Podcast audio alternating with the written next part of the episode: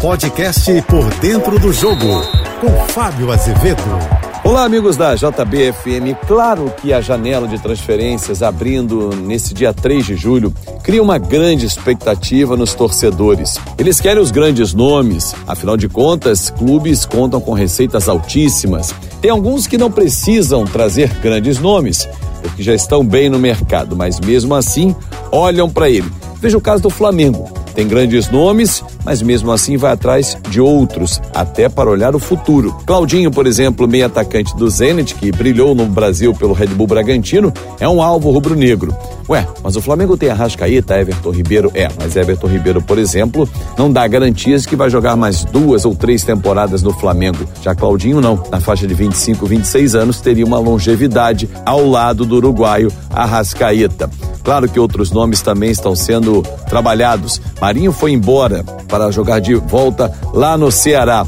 Mas quem veio é Luiz Araújo, mais novo, também atacante, que pode trazer recursos técnicos e principalmente retorno financeiro. Outros clubes vão tratar de compor o elenco. Fluminense, por exemplo, faz duas apostas, mais uma bem conhecida, o atacante colombiano Ione Gonçalves, rápido, joga do lado do campo, afinal de contas, Queno não tem tido uma grande sequência, o meia Léo Fernandes, mais experiente, uruguaio, para substituir ou ajudar Paulo Henrique Ganso, ou seja, para dar peças de reposição ao técnico Fernando Diniz.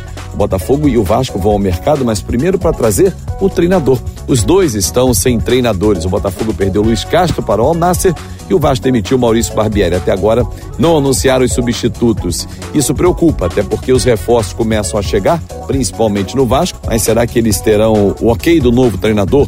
Rogério Ceni, Roger Machado, quem assume o Vasco da Gama, por exemplo? Botafogo trabalha com o nome de Bruno Lage, treinador que durante muitos anos atuou pela Europa, treinador português.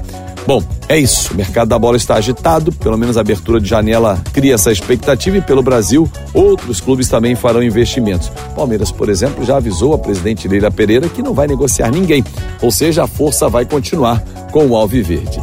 Eu sou o Fábio Azevedo e volto sempre de segunda a sexta-feira no Painel JB, primeira edição, 8h35 da manhã, e no Painel JB, segunda edição, 5h50 da tarde. Nas minhas redes sociais, em Fábio Azevedo TV. Ah, antes de ir embora, lembrando que o Flamengo já tinha anunciado, ainda não apresentou, o volante Alan, comprado junto ao Atlético Mineiro, e Agostinho Rossi, ex-goleiro do Boca, que estava livre no mercado. Um grande abraço e uma boa semana. Você ouviu o podcast Por Dentro do Jogo.